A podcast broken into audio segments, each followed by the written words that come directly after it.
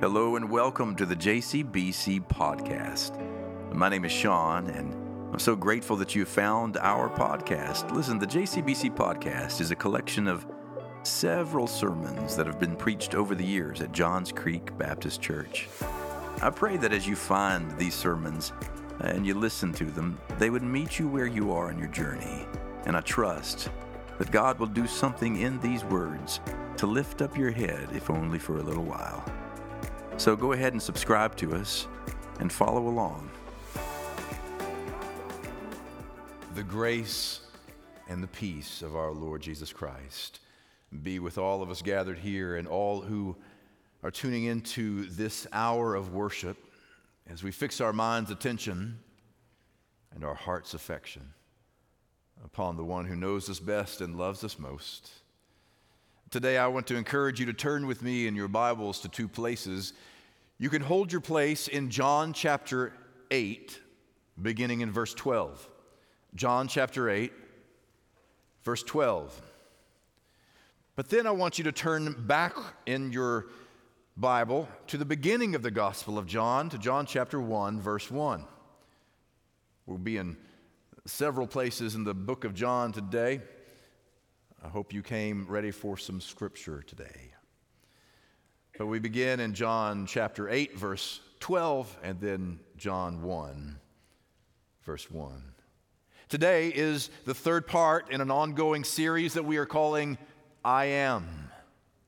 We've been pursuing a thought, a reality, really, and that is that everything that makes Christ who Christ is has a shaping power in determining who you and I are. The way I've been saying it is I, who I am is informed and transformed by who He is. We've been talking a little bit about G.K. Beale, who said, What people revere, they resemble. Whether for their ruin or their restoration, whatever it is that you and I revere the most, we tend to eventually begin to take on the characteristics, the attributes, the traits of that thing that has commanded most of our heart's affection and mind's attention. We, what we revere, we eventually begin to resemble. And what we've been saying, and I began it on Ash Wednesday with part number one, that it's almost like looking in a mirror because when you look into the cross and you gaze upon all that it took to put Christ upon the cross, and all that was required of him his compassion, his grace, his mercy, his forgiveness, his love. You recognize in looking at him that it's almost like looking in a mirror and having to recognize that none of those things naturally occur in me that I am void of all the very things that make him Christ and me not. And in looking in that mirror upon the cross, we become mindful of all the unchristly parts of us. But in time, as Paul says in 2 Corinthians chapter 3, if we begin to gaze upon Christ in time, ultimately, if we bring a sense of humility of heart and an openness of mind to Him, in time, those those parts of us that are unchristly begin to fade. They begin to melt away. They are crucified with Christ, nailed to the cross. And as we gaze upon him, we become more and more like him. What we revere, we begin to resemble until the point eventually where Christ looks upon us and day by day, degree by degree, over time, as we walk by faith, we are transformed into his very image to the point where he looks at us as if, Paul says, looking in a mirror, seeing only his reflection. So, in this series, I Am, what I've attempted to do is call our collective consciousness to that reality. But if it's true that everything that is in Him can shape everything that is in us, then we ought to spend some time getting to know Him. It means that we ought to spend a little time focused on who is Christ, what is the character and the call of Christ in this world, and what better way to do that than to take Him at His own word. In the Gospel of John, there are seven I am statements, seven statements of self declaration of who He is and why He has come into this world. And if we lean into each of these seven, it may be that we discover that something that is in Him has every power to inform and transform that which is in us. And that's especially true today because today's I am statement is I am the light of the world.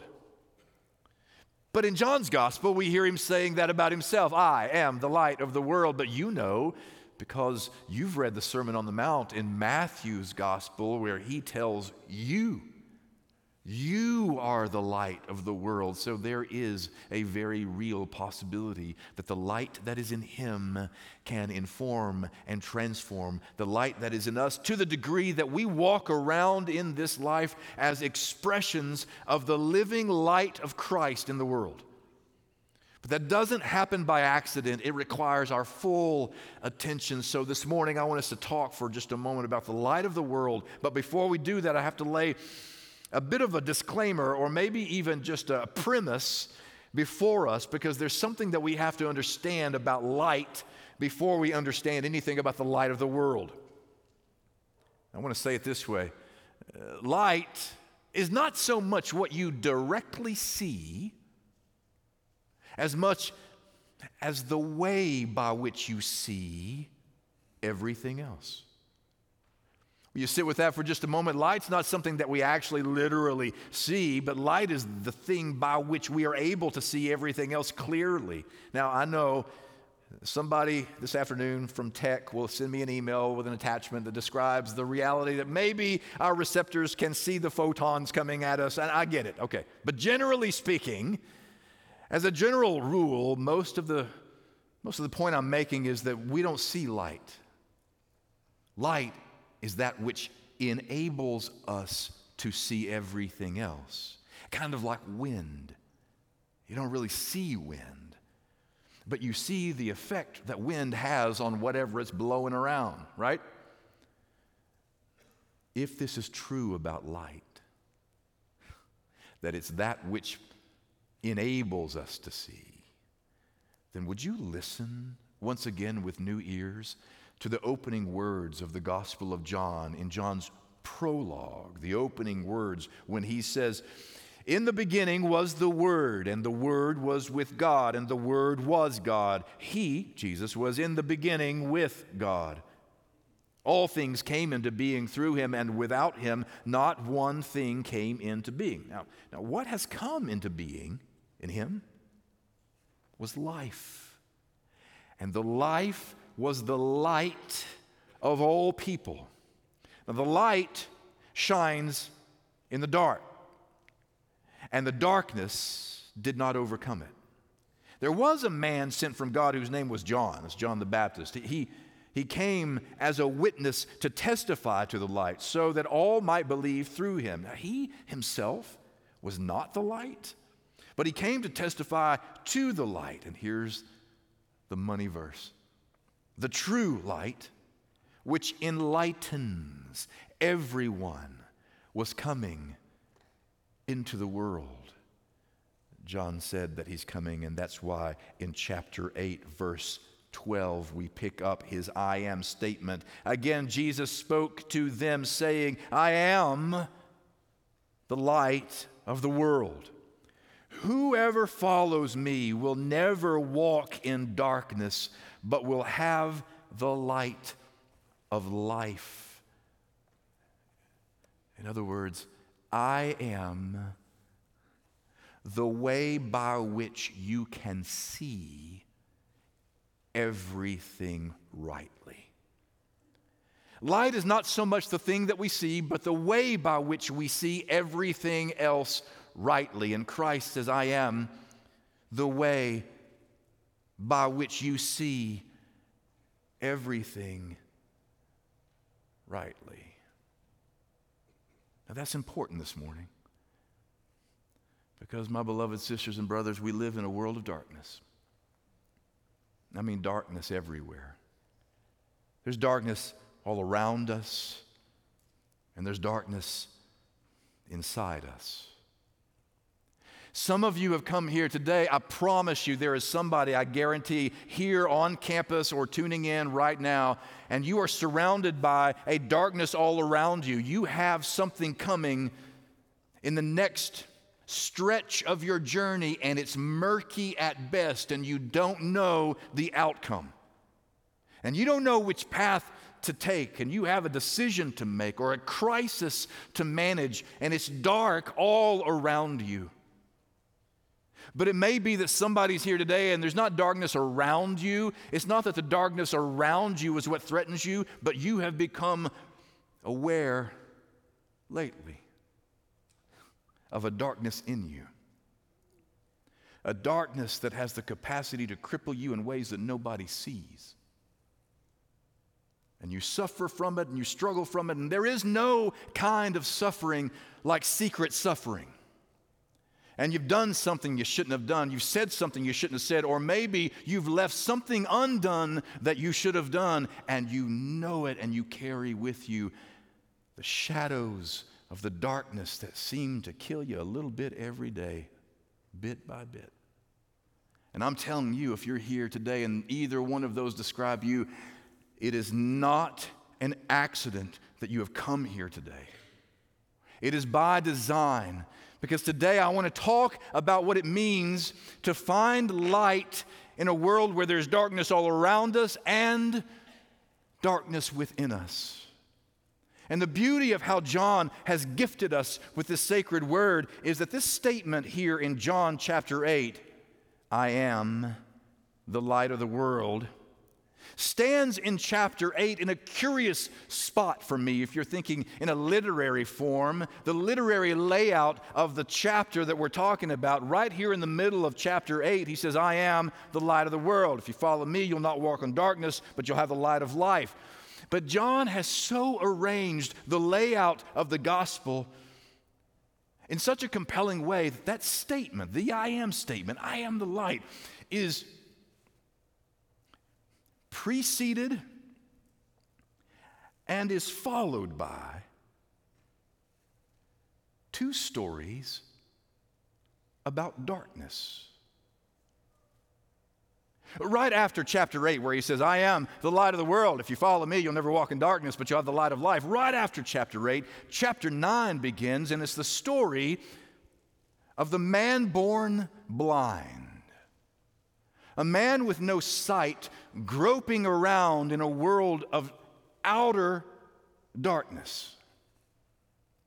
But just before this statement in John chapter 8, I am the light of the world. If you walk and follow me, you'll never walk in darkness, but you'll have the light of life. Right before it is another story about the people caught in adultery. And it is a story that you and I assume is about one thing, but I believe is about darkness, an inner darkness that is killing from within.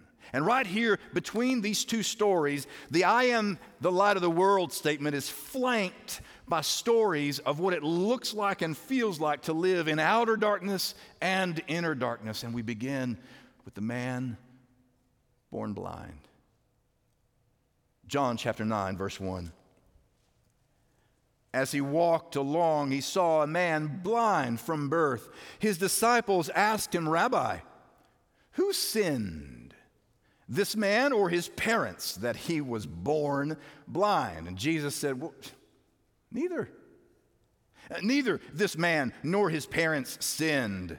He was born blind so that God's works might be revealed in him. We must work the works of him who sent me while it is day. Night is coming when no one can work. As long as I am in the world, I am the light of the world.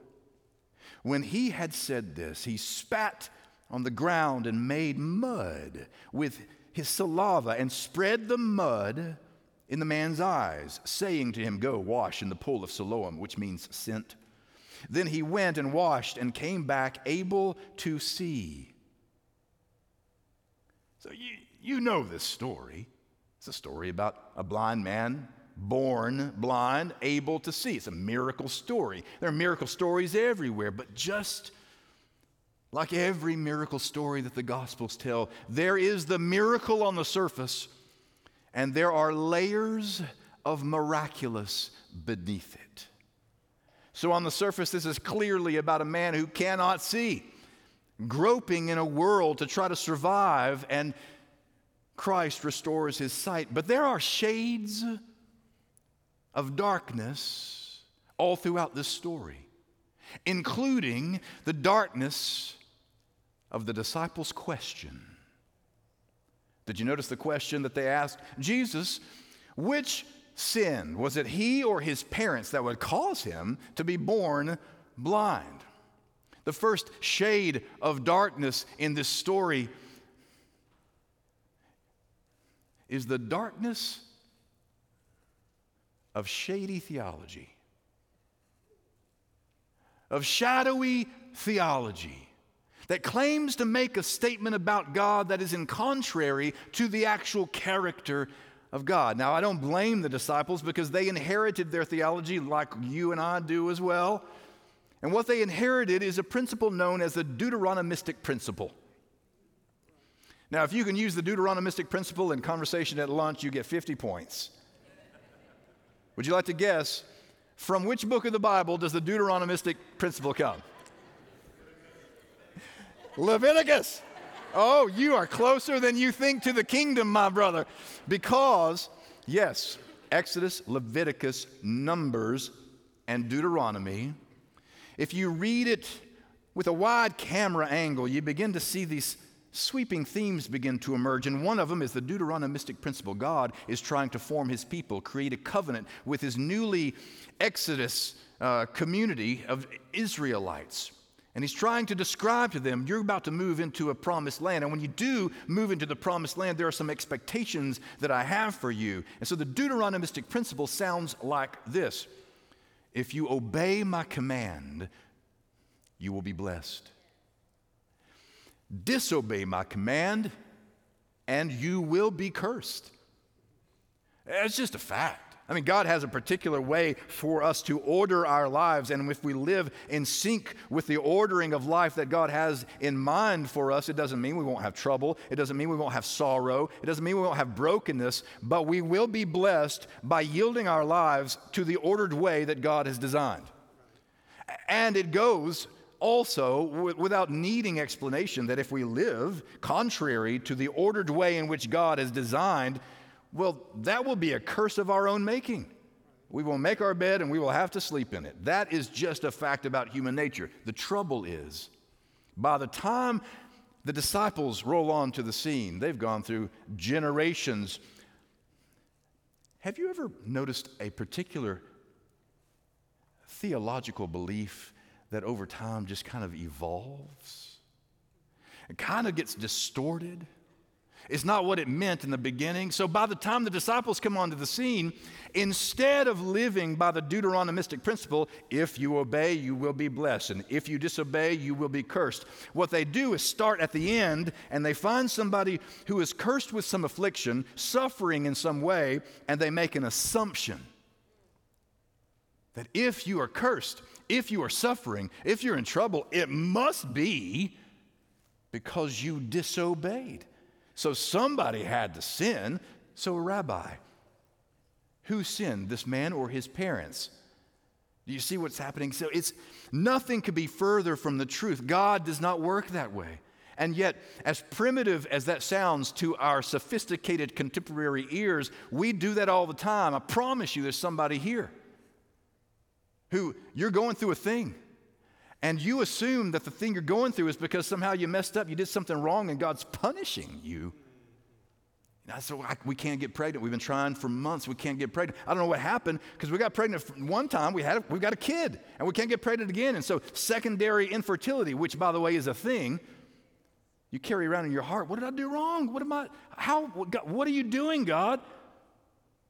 Or this was my dream job. I had worked my whole life to get to this job and I was about to sail with it. And then management comes in and changes things. They restructure everything. And now I'm at the very bottom and I'm having to start all over. What did I do? God, what are you doing to punish me? That's the reversal of the Deuteronomistic principle. You see what's going on? So they say to Jesus, Who sinned? And this was his response. Je- Jesus responded to them. Neither. Neither. This man nor his parents. He was born blind so that God's works might be revealed in him. Do you know what I believe Jesus knew? Jesus knew that we live in a world that is fragile and broken. We live in a world that is vulnerable to the complexities of a universe made of carbon. We have bodies that get sick and they wear out and they break, and we come with an expiration date. And, and yet, in the midst of all of the suffering that we may endure in this world, the mystery that the light of the world came to illuminate is that while you are suffering in the midst of your, your affliction, in the midst of your curse, in the midst of whatever it is you carry around, what the light of the world came to illuminate is that even there, even in the midst of the worst season of your life, God may be up to something to bring about good out of what you see to be nothing but a curse. See, there is a there is a verse in the eighth chapter of Romans, and we learn it growing up all things work together for good for those who love God and who are called according to God's who are called according to God's purpose. Thank you. I lost it there. You know, I skipped a couple Sunday schools. All things work together for good for those who love God and who are called according to God's purpose. And we, I know with that, I know, I get it. I, I know the sentiment of that, and we put it on bumper sticker. All things work together for good. The trouble and what I've, I've observed about life, the trouble is that in this life, not all things work together. Now, that verse means ultimately, in the grand sweep of eternity, all things do work together for good. But in this life, there will be trouble. That's why I love a very rudimentary, concrete translation of the Greek from that verse. It sounds more like this. It does, it's not so much all things work together for good, but from the Greek it sounds like this. In all things, God works for good. In all things, in your blindness, in your uninvited season of suffering, in the trouble that you're having with your kids and they're anxious and they're, they're worked up, they're stressed out, no matter what you do, you can't fix it or take it away from them. Even in all that, God is working for good. You see, the light is not something you see directly. Light is that by which you see everything else clearly. And in the disciples' question, the light of the world shows up, turns on, and says, The assumptions you make about God are not always as accurate as you think they are. God is up to some good even when you see nothing good. You see, this story that comes on the other side of I am the light of the world, the story about the man born blind has all kinds of darkness. It continues also in verse 13 because they take the blind man to the Pharisees, and here's what we read They brought to the Pharisees the man who had formerly been blind. Now it, it was the Sabbath day. Uh oh. When Jesus made the mud and opened his eyes, then the Pharisees also began to ask him how he had received his sight. He said to them, He, he put mud in my eyes. I, then I washed, and now I see. Some of the Pharisees said, This man is not from God, see, I, for he does not observe the Sabbath. But others said, How can, I don't know, I, uh, because how, because how can a man who's a sinner perform such signs? And they were divided. This is a, an amazing moment in the story where there are shades of darkness everywhere. The Pharisees are upset because God's messing with their calendar. There's a kind of darkness that comes when we when we get upset with God for not getting on our schedule. They're, they're, upset with him because when Jesus bent down and, and, and spit in the ground and began to make mud, by the way, for another sermon altogether, not for now, not for now, okay? But if I had some time, When was the last time you saw God reaching down into the mud to form together the first humans? See, God is always up to creation when we have been uncreated. But when he bends down and he picks us for another time, that's free. When he bends down and picks up the mud and begins to form it, see, he's doing a kneading process. And on the Sabbath, it's against the law to knead dough, to do work. So, in every real way, Jesus sinned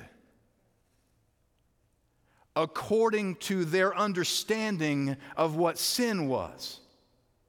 He violated the law. There's no way to decorate that cake.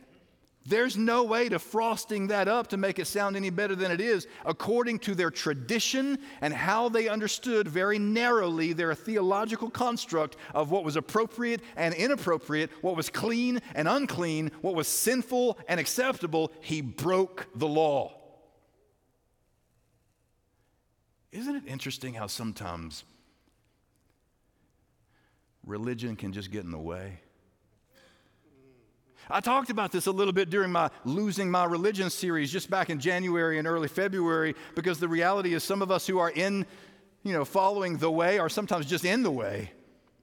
That sometimes good religion can go bad, and the light of the world, the light is not something you see, the light is the way by which you see things better the way by which you see things clearly. And here in this story, the light of the world shows up with the Pharisees and shines a light on the reality that sometimes good religion can go bad.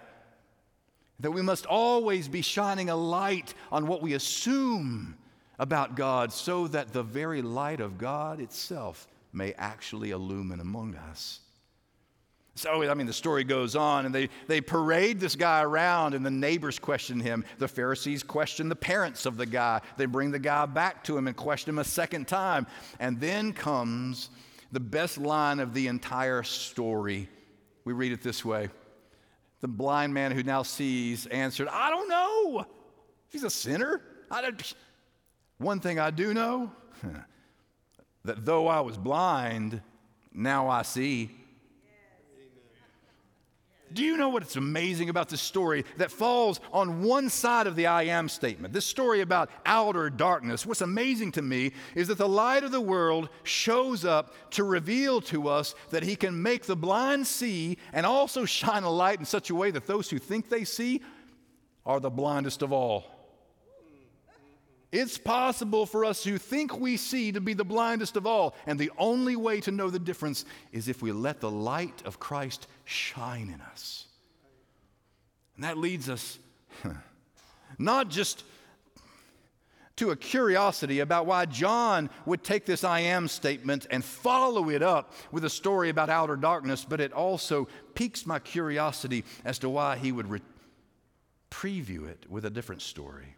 Right before the I am statement in John, there is a story that this morning I'm calling the people caught in adultery.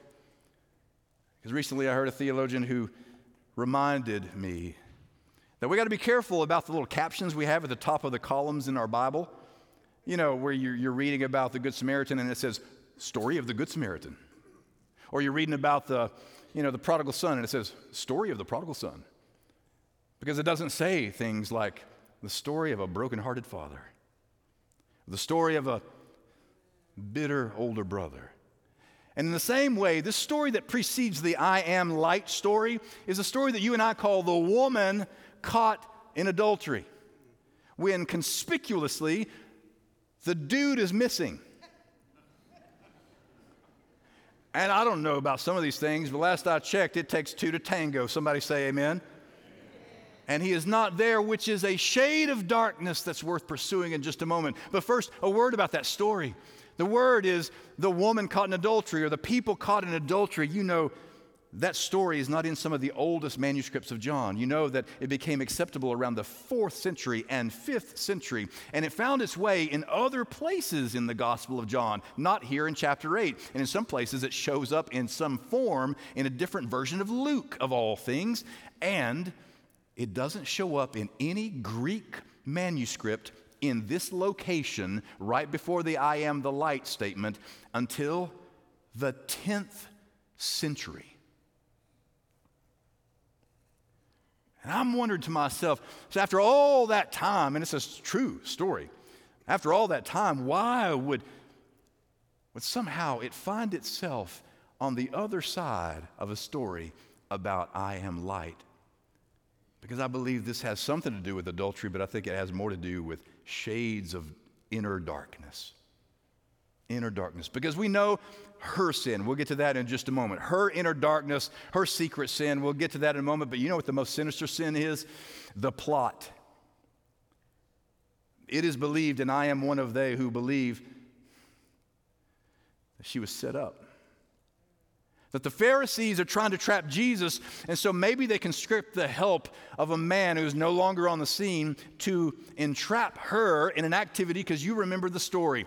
The story as it unfolds is the Pharisees brought a man before, brought a woman before Jesus in the court of the temple, one of the courts, and said to Jesus, This woman was caught in the very act of adultery, which means in the very throes of the activity that she was being cr- charged with, the crime she'd been charged with, and said to Jesus, In the law of Moses, the Bible says this woman should be stoned to death.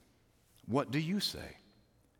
And in almost an unwinnable moment, an unanswerable kind of moment, you know the story. Jesus bends down, begins to write on the ground with his finger. They continue with him. He stands up and says, You who are without sin, be the first to throw a stone at her. And then he begins once again, a second time, to bend and to write in the dirt. And haven't you always wondered what was written in the dirt? What he was writing. And people have conjectured for a long time what Jesus may have been writing as he kneels down there. And some have said, well, maybe he was writing the, uh, the sins of all the men who had come to entrap this woman. Eh, I don't know, maybe. I can't prove it, but here's the case. In most places, when it says he wrote something, it's graphen. In this place, the word that's used is katagraphen, which means to write with accusation to write in a way that you would bring a case against someone in court. So it's possible that he's writing these sins of the very ones holding stones ready to, to execute her for her choices. And the text tells us that one by one, they begin to leave, starting with the oldest to the youngest and you hear the thud of the rocks as they are dropped from the hands of the accusers one by one. And the text tells us they leave, but what's always been curious to me is that they leave in the order of oldest to youngest. I've been thinking about that a lot lately. You know, why do you think the oldest were they who left first? And then I read something that really illumined the passage for me. You see, it's the old and the old men in that passage who each have their own thick portfolio of sins of their own. That over the years they remember falling on their faces, failing, sinning. It's the young who are out to attack everybody else, right? I'm thinking about that this morning because if you're here today and you have a wound that is still open and gaping and you are hurting because you know you've blown it, you know you have fallen straight on your face in something, you know what I think you ought to do? Get to know an old person. Now, you know I'm carefully not defining what old means right now. But the older I get, the more I know I've got scar tissue now that I did not have before. And with every scar, there is a story of where I fell on my face and He picked me up. And the more scar tissue you have, the more grace you have to give somebody else. It's not a surprise to me why the oldest to the youngest began to drop because, yeah, well, yeah, you got a kind of a point there. Let's, let's realize that we all have sinned and fallen short of the glory of God. It's fascinating to me the scene because one of the things the light of the world does is exposes things. See, I, you, A light is not that which you see, but a light is that by which you see everything else. And the first thing that the light of the world will want to show you is the truth about you. And you've heard me say before, Jesus said, You shall know the truth, and the truth shall set you free. And you've heard me quote time and time again the truth will set you free, but first it tends to make you miserable.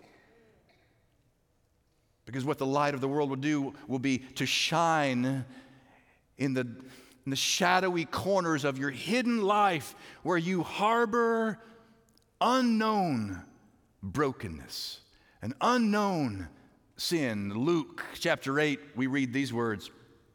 For there is nothing hidden that will not be disclosed, and nothing concealed that will not be known or brought out into the open. Can I just say that another way? There are no secrets with God. There are no secrets with God. And one of the ways I want you to remember this message is this way. I want to say this about Jesus Christ will shine a light right into the heart of your inner darkness, but not for your condemnation, but for the necessary illumination that leads to your transformation.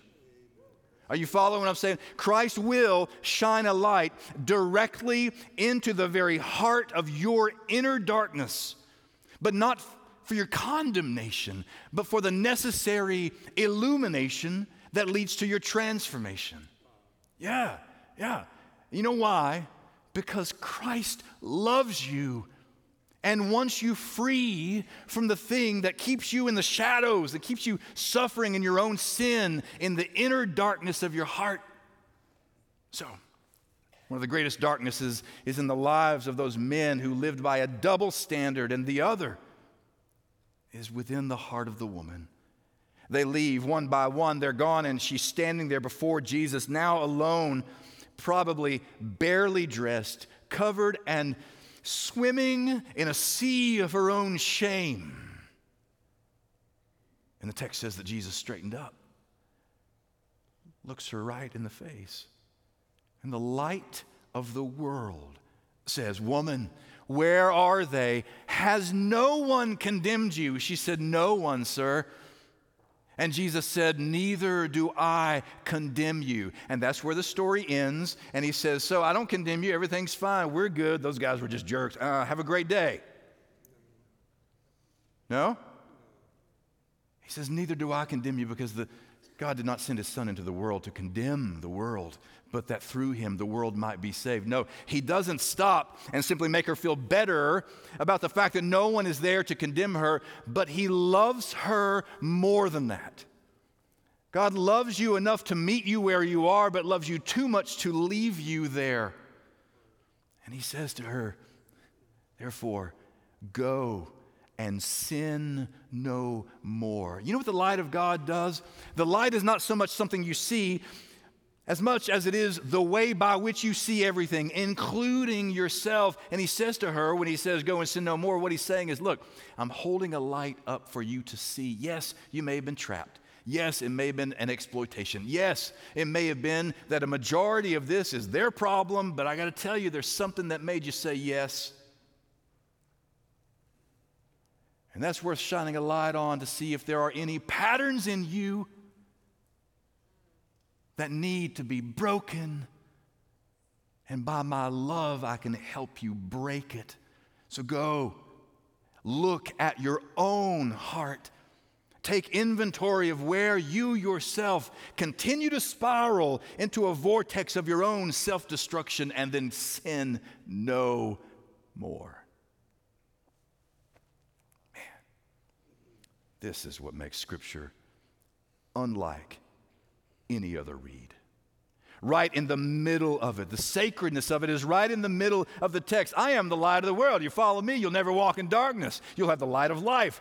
And John flanks that statement with examples of those of us who live with outer darkness and don't know where to turn, and those of us who live with inner darkness and don't know if we're going to make it another day. And the light of the world illumines the path to salvation. Now, you may be here listening to me today and you're like, okay, that sounds great. What a great message about a beautiful metaphor about Jesus and the light. I get it. It's a symbol. It's beautiful. It's kind of, it flows very well. But you haven't told me how to access the light. Because the light is there and light is available, and light can illumine the path to salvation. How do you access it? By humbling yourself and saying to Him, I am walking in darkness. I've tried to pretend that I am not. I look pretty good at stumbling around in the dark as if I have some kind of extrasensory capacity to navigate these, these dark times in this dark world, but no longer, Lord. I am broken and I confess to you that you are the only way by which I can see my way